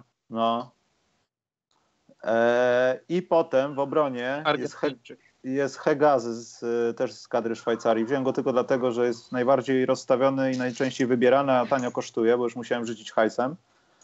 E, nie, to w takim układzie Hegazy gra też w Egipcie. Dobrze, nie wiem dlaczego mi się Szwaj ze Szwajcarią pomyliło. E, Boateng, to byłem dumny, bo wiedziałem kto to jest. I Pepe a na bramce De Gea. I mam jeszcze li, e, listę rezerwowych, ale to już brałem dlatego, że mi hajsu nie, nie straszyło. To był Szczęsny, na, Szczęsny, kompany z kadry Belgii chyba, tak? A może nie Belgii? Belgii, Belgii, to dobre, to dobre. No, tak. Krychowiak i Sanchez. Masz najlepiej ubrany skład tego, e, tego mundialu. Tak. Wygrasz to. Wystarczy, że masz Krychowiaka na ławce i już jesteś najlepiej ubranym składem tego mundialu. No, no. Mam też najlepszego, najlepszą szafiarkę jednocześnie. E, więc, e, więc co myślicie na temat piłki nożnej? Piłka nożna momencie? generalnie mnie nie interesuje poza Mistrzostwami Świata. Na Mistrzostwach Świata oglądam wszystko. Tak? Ale jesteś takim Taki, Januszem, że znasz się od pierwsze, pierwszego kopnięcia, gwizdka i w ogóle? Oczywiście, że się znam. Szczególnie jak oglądam z ojcem. Jak oglądam Aha. z ojcem, to znamy się strasznie, przy czym mój ojciec jara się każdym zespołem, 32 zespołów, które wystąpią na mistrzostwach, będzie się jarał 31. Powie o wszystkich, że grają zajebiście, jak szybko, jak piłeczka chodzi od nogi do nogi, a jak będzie grała Polska, to po 10 minutach powie idź dziady. chuj, dziady, patrz jak to grają, patrz jak wolno, przecież ich nie ma, nie istnieją, na tle tych im w ogóle nie wyglądają, jak oni są przygotowani, ten Nawałka to co to, ten Lewandowski to co to, bo Niemczech mu się chce grać, w reprezentacji nie gra w ogóle, ten Krychowek to co to, jakaś panienka. I 90 minut like that. Więc trochę się nawet cieszę, że nie mam mnie w domu na tych mistrzostwach świata. Będę je oglądał w spokoju po jakichś hiszpańskich pubach. No dobra, Karol, coś też chcesz o piłeczce?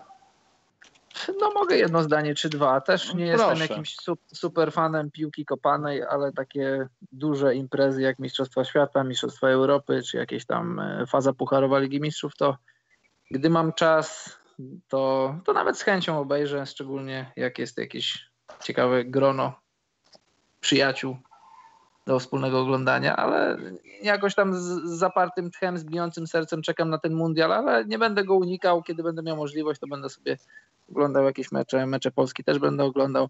Szkoda, że nie w domu, bo też lubię z tatą oglądać mecze i mój tata ma podobne odczucie jak Przemka tata. Jakbyśmy w czwórkę, byśmy się spotkali, myślę, że mogłoby być fajnie. No. To w ogóle jest zabawne, jak Polacy postrzegają takie sporty. To, to, znaczy nie to, że się śmieje, ale tyle w tym jest emocji, agresji jakiejś, wyrażenia maksymalnej chęci, że, powiem ci dlaczego, Michał. Powiem ci, że mam rację. Dlaczego. Powiem no. ci dlaczego, bo dzisiaj, dzisiaj była bardzo symptomatyczna rzecz. Rano wszedłem do pracy sobie, jadę sobie metrem, jak zawsze sobie poczytam jakieś tam wiadomości i tak sobie wchodzę, wiesz, na, na różnego typu na różnego typu od prawa do lewa, e, od naprawdę skrajnych rzeczy po mniej skrajnych rzeczy, żeby poczytać, popatrzeć, jak wygląda ten cały świat w Polsce. I dzisiaj uderzyło mnie bardzo mocno, że na gazeta.pl, news dnia, Russell Crowe będzie kibicował Polakom. W tekście tweet Russella Crowe, w którym Russell Crowe wymienia 8 albo 10 zespołów, które będzie z angielskiego follow. I will follow these teams. Ale oczywiście wielkie jaranie, że Russell Crowe będzie kibicował Polakom. Jest, a Polska była jako ostatnia na tej liście, co więcej, tak. z tych 8 czy 10 zespołów. Po czym wchodzę na niezależna.pl, e, gdzie, no. gdzie z kolei news dnia Russell Crowe będzie kibicował Polakom. O. I znów w środku ten sam tweet i że Russell Crowe to kibic Polski od Mistrzostw Europy w 2016, że znany aktor, znany z Gladiatora i tak dalej. I tak sobie właśnie pomyślałem, jak mało nam trzeba, żeby się trochę po, pobranzlować. W sensie jakiś tam aktor stwierdził, że, że napisze na Twitterze, że będzie oglądał, bo, bo de facto no, to znaczyły jego słowa, że będzie, że będzie oglądał mecze tych zespołów. A może tylko sprawdzał wyniki. Tak, a może tylko sprawdzał wyniki, kto to wie. No ja raczej go oglądał, bo on chyba jest tam dużym fanem piłki. E, I na, na, na, na, na takich du- symptomatycznych portalach dla prawej i lewej strony nagle się okazało, że są w stanie to jest jedyny news w historii, gdzie, gdzie oni się zgadzają ze sobą. I, I, wydaje mi się, że to oznacza, że, że, że, że, że taki jest właśnie przekrój polskiego społeczeństwa, że, że będziemy zajarani jakąś taką małą, bezsensowną rzeczą, bo ktoś powiedział coś dobrego o Polakach. I, i, i to jest chyba ten cały kompleks i ta, ten, ten cały problem tego kraju. Dlatego tak bardzo przeżywamy te imprezy sportowe się uda zrobić, to wszyscy nawet są podjarani, jakby sami zdobyli Everest, jakby, jakby, jakby nagle ich życie stało się lepsze, ponieważ jakiś e, grajek z Polski, którego nigdy w życiu nie widzieli, który nie mają pojęcia ile pracy w to włożył, nie mają pojęcia kim jest, zdobył nagle gola. A jak nie zdobędzie, to zabiera im to uczucie i wtedy trzeba go pojechać. Tak, to jest, to, to, to jest temat, który częściowo poruszaliśmy w którymś z podcastów, kiedy jeszcze było zimno, nie pamiętam kiedy dokładnie. E, ja, ja mam podobne odczucie jak Przemek. Dla mnie to jest, dla mnie to jest fascynujące, jak, jak my potrzebujemy tego dowartościowania na, na arenie międzynarodowej. Czy by to nie była piłka, polityka, gospodarka, cokolwiek. Jeżeli ktoś, tak jak, tak jak mówisz Przemek, na, na ósmym, na dziesiątym miejscu, bo on nie mówi, że jest wielkim fanem Polski, że, że lubi nas za coś, tylko ba, wymienił kilka drużyn, które będzie, a może będzie, może nie będzie. I jak, jak, jak my potrzebujemy, cały czas potrzebujemy tego dowartościowania, tego, żeby o nas mówiono pozytywnie i wtedy wtedy, wtedy nagle ten ktoś, Russell Crowe, y, dajmy mu klucze do jakiegoś, na przykład do Gniezna, dajmy mu honorowe no, obywatelstwo, a jak ktoś, niech tylko ktoś powie coś, tak, coś złego, może nie nawet nie tylko złego, coś takiego na 50 na 50 na temat Polski, to już jest naszym wrogiem publicznym, już będziemy mu jechać w internecie, już niech nie przyjeżdża do Polski, niech się tutaj nie pokazuje. Dla mnie, nie chcę powiedzieć, że to jest złe, nie chcę powiedzieć, że to jest śmieszne, to jest fascynujące. Ktoś powinien, może ktoś to zrobił, jakąś pracę naukową na ten temat napisać i z chęcią ją przeczytam. Może są jakieś książki na ten temat, też z chęcią je przeczytam. Bo to jest fascynujące, że, że oczywiście kto zna historię Polski, a Polacy znają historię Polski lepiej niż ktoś inny, no bo wiadomo, że tak jest, to mamy jakieś tam może uzasadnienie tego, że, że potrzebujemy tego dowartościowania, bo przez, przez, przez lata, przez wieki nie było nas na mapie świata, przez, przez dekady nie było nas po, po tej stronie Europy, do której należy, należeliśmy, powinniśmy nale, byli należeć ale nadal, nadal to skala tego wszystkiego jest, jest taka, no, właśnie, że... To mnie, to mnie uderzyło, wiesz... W wielu miejscach zakrawa śmieszność. No bo, bo to co innego jakimś portalu plotkarskim nagle napisać, że Russell, jeśli, jeśli faktycznie byłeś na Mistrzostwach Europy, on tam nawet, wiesz, coś napisał o Arkadiuszu Miliku i ludzie się jarali, bo że on tam nawjeżdżał Milikowi, że Milik wisi nam kilka bramek, coś takiego. No okej, okay, okej, okay. można to wspomnieć jako ciekawostkę i tak dalej, ale ale kurczę, no, w sensie no, lałem z tego strasznie, nie? Nie, nie, umiem, nie umiem zupełnie tego zrozumieć. Ale obstawiam, że no wielu ludziom w Polsce zrobiło się nagle milej na sercach z tego powodu. Bo Russell Crowe o nas myśli. Dobrze wiedzieć.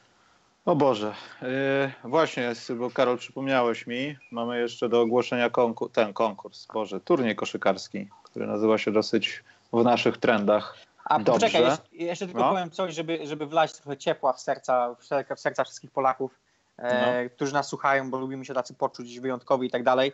Nie wiem, czy Karol miałeś jakieś samo doświadczenie w Maroku, ale teraz jak właśnie byłem w Marrakeszu e, i byłem na tych słynnych bazarach, gdzie było jedzenie i wystawiali to jedzenie po zmroku, e, bo był Ramadan też z, tego powodu i nagle wchodzimy na ten, na, na ten, na ten bazar i dopada do, do nas mnóstwo z różnych stoisk, dopadają nas ludzie, szarpią nas, że mamy iść do nich, mamy iść tutaj i tak dalej. I pytają skąd jesteśmy, mówimy, że z Polski i nagle okazało się, że każda jedna osoba na tym bazarze, każdy jeden ze sprzedawca umiał coś powiedzieć po polsku. Były to rzeczy typu mucha, rucha, karalucha, bądź Polak głodny, Polak zły, bądź Yes. Robert Makłowicz, bądź Magda Gessler, bądź jeden gość podbiegł do mnie i, i, i nie znał żadnego innego słowa, więc krzyknął mi w twarz bakłażan.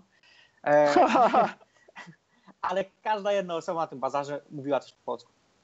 Tak, ja to potwierdzam też, też w różnych miejscach, nie tylko w tych większych, ale byłem nawet zaskoczony, bo u podnóża gór, nie pamiętam jakich nie chcę strzelić, bo z geografii byłem dobry, Atlas, tak? Atlas, tak jest. Właśnie, aha, super. Właśnie, u podnóża gór Atlas, wyobraźcie sobie, w takiej bardzo malutkiej wiosce człowiek sprzedawał jakieś, jakieś tam e, świecidełka, jakieś tam e, czajniki i bardzo spodobała mu się moja dresowa niebieska bluza, bo ma, Marokańczycy bardzo lubią niebieski kolor i chciał zahandlować ze mną o tą bluzę. No to, no to pokazałem mu, co mi się podoba, jakiś tam element. On powiedział, że ten element jest bardzo drogi, to była jakaś tam waza i że daję mu bluzę i jeszcze muszę mu za nią dużo dopłacić. No i ostatecznie nie, nie dobiliśmy targu, ale byłem zaskoczony, ile słów znał po polsku, co znaczy, że, że Polacy regularnie go odwiedzają. I nie, nie, nie były, znał oczywiście kilka brzydkich słów, w zasadzie jedno nasze sztandarowe słowo, ale znał dużo, dużo takich właśnie takich zwykłych zwrotów, jak się masz, co słychać, kocham cię, kochanie, coś tego typu. Ale, Byłem- ale to byłem- tak, tak, do, cie- tak do ciebie mówił? Nie, nie, Kochanie, po daj- prostu, nie, mówił, mówił wszystko, wszystko, co wiedział, jak mu Ko, powiedziałem. ko, kochanie, dopłać za tę wazę. Nie, no, kiedyś opowiadałem o tym, ale to z takich kontaktów właśnie polskich, to chyba polskich, no. To przeżyłem y, już tam bezdomnie w Berlinie, to tam nieważne, ale u Przemka w Barcelonie, jak byłem ostatniego dnia kupować pamiątki za którymś razem i na dzień dobry, jak usłyszano, że rozmawiam z kimś w języku polskim, to było Polonia, potem były przekleństwa i tak dalej, jakieś zdanie, a potem sprzedawca zaczął, wziął dwa Kaganero z tym, z, jedno z Messim, drugie z Ronaldo, i ja mówię do niego, że I'm looking something different. On nagle pokazywał, że one się całują i robił jakąś mimikę twarzy i, i you are looking something different? Look, they are kissing. I tak patrzę, no, no dobrze. No i tak ten facet potem coś zagajał po polsku, ale kurde, cały czas to widzę. No nieważne. Y, Więc skoro Przemka ptactwo śpiewa, możemy się pożegnać. Ogłoszenia parafialne są takie, że z Przemkiem, z Karolem, może z Sebastianem będę rozmawiał pod koniec tygodnia na temat tego, czy będziemy robili ten live draft, czy nie. Yy, Na razie nie wiem, nie wiem, czy będziemy, nie potrafię obiecać, czy zrobimy, czy nie. Serio, nie, nie potrafię teraz się zarzec, ale mogę wam obiecać, że będziemy o tym rozmawiali mocno. W wszelkim bądź razie dzięki za ten sezon. Mam nadzieję, że wrócimy jakoś nawet w połowie lipca, czy coś tam zrobimy jeszcze, bo albo coś powiemy na drafcie, co będzie się dalej działo. E, Słuchajcie, no dzięki wszystkim za ten sezon. E, Przemek, Karol, tobie też dzięki, wam dzięki, że, że byliście i, i były różne kłopoty i Przemek chodził porządkiew i Karol jechał samochodem, ale jednak coś się nagrało. Mało tego, nawet jeśli to jest ostatni, to przetrwaliśmy dłużej niż zapinamy pasy, bo wystartowaliśmy przez przypadek w zasadzie w tym samym momencie. Tak. A Także- zanim, zanim zepniesz klamrą te wszystkie odcinki, to mogę jeszcze nawiązać do tego, o czym zacząłeś mówić, a nie skończyłeś. O czym? No o tym turnieju. A, Jezus Maria, przepraszam, Boże. No, no to Karol, ten, no to mów, ja wyświetlam Dobrze. grafikę. A Dziękuję. Wyświetl... No, dziękuję. To y, wszystkich fanów koszykówki, szczególnie koszykówki 3 na 3 szczególnie grania na świeżym powietrzu, zapraszam w imieniu organizatorów do Lublina w ten weekend, w najbliższą sobotę. Turniej nazywa się Alco Cup. Alco, no, fortunnie, niefortunnie jest to firma, która produkuje elementy, elementy aluminiowe i Ja z mówię, alkoholem myśl, chyba myśla, nie ma myślałem, że, myślałem naprawdę, że dla Beki tak po prostu rzucili. No właśnie, nie, nie to, jest, to jest firma znana, do, bardzo znana i szanowana w Lublinie. Nazywa się Alko, nie wiem dlaczego, ale jest, jest producentem e, aluminiowych elementów. I jest to już jedenasty turniej Alco Cup w Lublinie. Z roku na rok jest coraz lepszy, coraz ciekawszy, poza rozgrywkami, które są dobrze zorganizowane, dobrze prowadzone. Jest też dużo, dużo różnych innych atrakcji dla kibiców, dla zawodników. Po turnieju jest impreza, no i ogólnie może jestem nieobiektywny, ale uważam, że w Lublinie jest fajnie dla tych, którzy nigdy nie byli jestem Myśl, Myślę, że Karol może troszeczkę konfabulować, bo jak widzicie, nie wiem jak duży jest ten JPEG, ale od razu uprzedzam, że jeśli ktoś nie widzi, bo nie chcę tak powiększać, żeby nie było widać, widać całości, tylko lawirować i przewijać, to zgłoszenia i wszystko, co się tam możecie dowiedzieć, to jest alko przez c.lublin.pl. I tam tak. możecie wejść. No i Facebook, Alko Cup 11, też Alko przez C. I co chciałem powiedzieć, że jednym ze sponsorów jest Perła. I to jest logotyp piwa, także oczywiście jest wśród patronów, proszę bardzo, Zoomik jest, proszę. Z czym jesteśmy, Karol, jako patroni? Poza tym MVP kupę czasu wspierało ten turniej. Pamiętam, tak. że tam szły jakieś tak. gazety. To prawda. Więc patrzcie, tak normalnie ProBasket, Karol, coś z kamerą, co jest za małe, żebym teraz przeczytał. Podcast specjalny, dziennik niedzielny. Nie, to nie dziennik. Nie, to dziennik, chyba lokalna gazeta jakaś ich, tak? Ja no jest dziennik, tak dziennik wschodni jest w Lublinie. O, dziennik wschodni, tak, to, to głupi żart. I ogólnie, no widzicie, perła jest, także to Alko, to myślę, że Karol po prostu kłamie, żeby nas y, nie wykasowali. Mało tego, iSpot to sponsoruje, także coś tam do wygrania będzie. Poza tym, jeśli chcecie w kosza, pograć w kosza, no to po co grać o coś? Wystarczy tam pojechać, pograć i perła na pewno się jakaś znajdzie. To, to, to co Karol powiedział, to nie jest producent aluminium. No, coś podejrzewam, że tak nie jest. Ale, ale nie, serdecznie, poważnie, zapraszamy. Takie imprezy są ważne, bo wiem, że te streetballowe imprezy, nie wiem, 4-5 edycji nagle jest kupa, zmienia to nazwę, rozpada się, a to 11 lat można powiedzieć, no to, no to szacunek. No. To znaczy, że tam też ktoś gra w kosza. Tak, to prawda. Można powiedzieć, że Lublin jest koszykarskim miastem. No I dobrze. W tej, w tej warstwie czysto komercyjnej, jeśli chodzi o ligę, i w tej warstwie takiej amatorskiej, bo, bo, no bo przez wiele lat byłem w tych strukturach, grałem, sędziowałem, no i nadal jakąś tam mam styczność na tyle, na ile mogę, więc gorąco polecam, gorąco zapraszam w imieniu organizatorów, bo mnie niestety nie będzie. Byłem w Polsce w zeszłym tygodniu, szkoda, że trochę swojego pobytu nie mogłem przesunąć o tydzień, bo z chęcią bym może nie tyle wystąpił, co po prostu był tam. A może bym nawet i wystąpił, gdyby ktoś chciał, żebym grał, rzucał z rogu trójki. Ja, dobrze. Yy, no, no to, to wracaj Michał do podsumowań. Podsumowania są takie, że no, ja Wam dziękowałem, dzięki. Ja dziękuję też wszystkim, którzy może na zasłuchania będą słyszeć yy, masło maślane. Kosma, Seba, Piotrek, naprawdę wszyscy, którzy tutaj brali udział, przyczyniliście się, że no to było ciekawe, no momentami to było naprawdę arcyciekawe, momentami też było trujące dupę i kłopotliwe technicznie, no ale no niestety trzeba było wszystkiego uczyć się od zera. No i jeśli będzie nowy sezon, no to na pewno będzie lepiej i na pewno to, to jest must have. No musi się pojawić jakaś kamera wideo, żeby stwierdzić, czy Przemek na pewno nie włączył ptaków w telefonie, tylko jest naprawdę w Hiszpanii, bo może ukrywa się przed komornikiem w Zgorzelcu. I wtedy chcemy się dowiedzieć wszystkiego. No. Proste to jest. Czy naprawdę słuchaczom spędza sens powie to, czy te ptaki były oryginalne, czy z nagrania?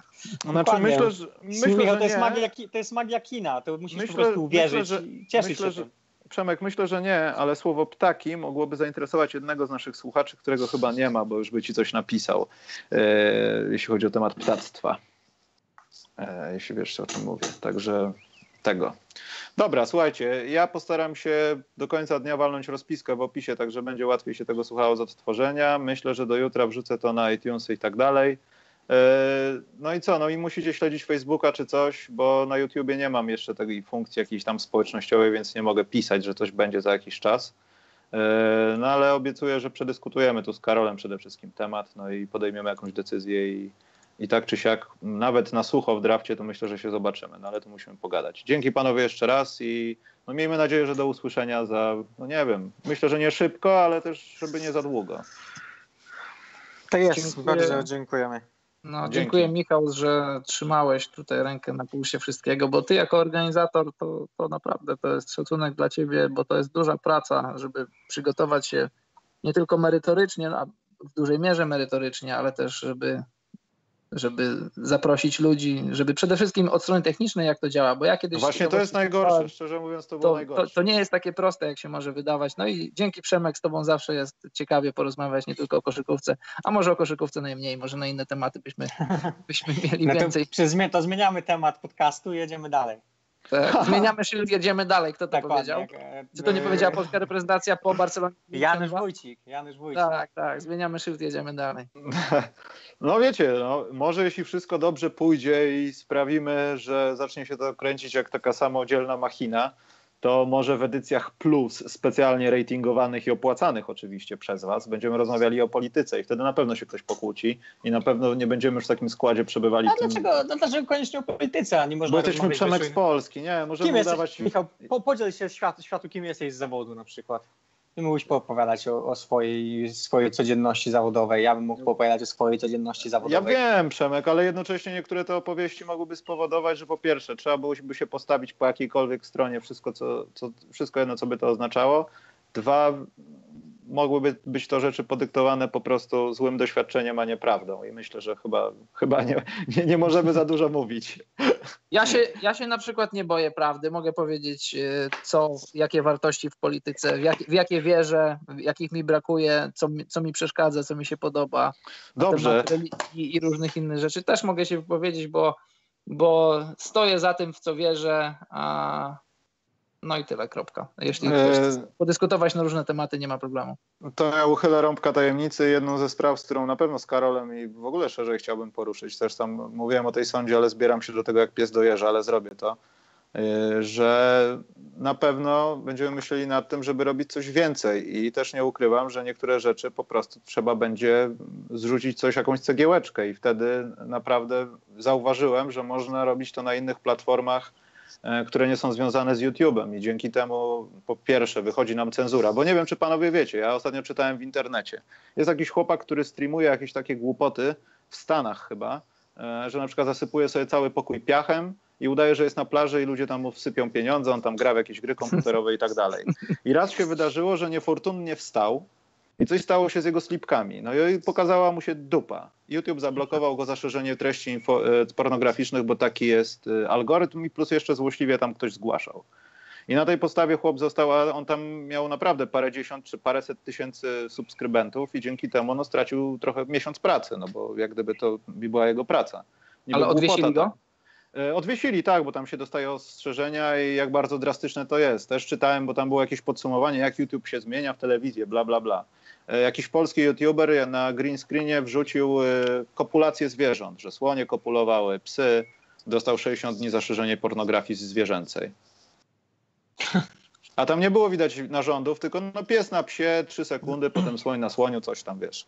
Po prostu, jakaś, nie wiem, głupia fanaberia, idiotyzm, zgadzam się z tym, ale żeby na tej postaci, wiesz, e, robić coś, a jednocześnie ktoś, cię wyzy ktoś wyzywa tam czyjąś matkę od kurew za przeproszeniem, i nikt nie jest zawieszony. Dlatego też zmiana platformy pokazy, pozwalałaby nam na przykład puścić muzykę i puścić jakiś obraz wideo. Poza tym, że muszą być widoczne nasze mordy od przyszłego sezonu, myślę.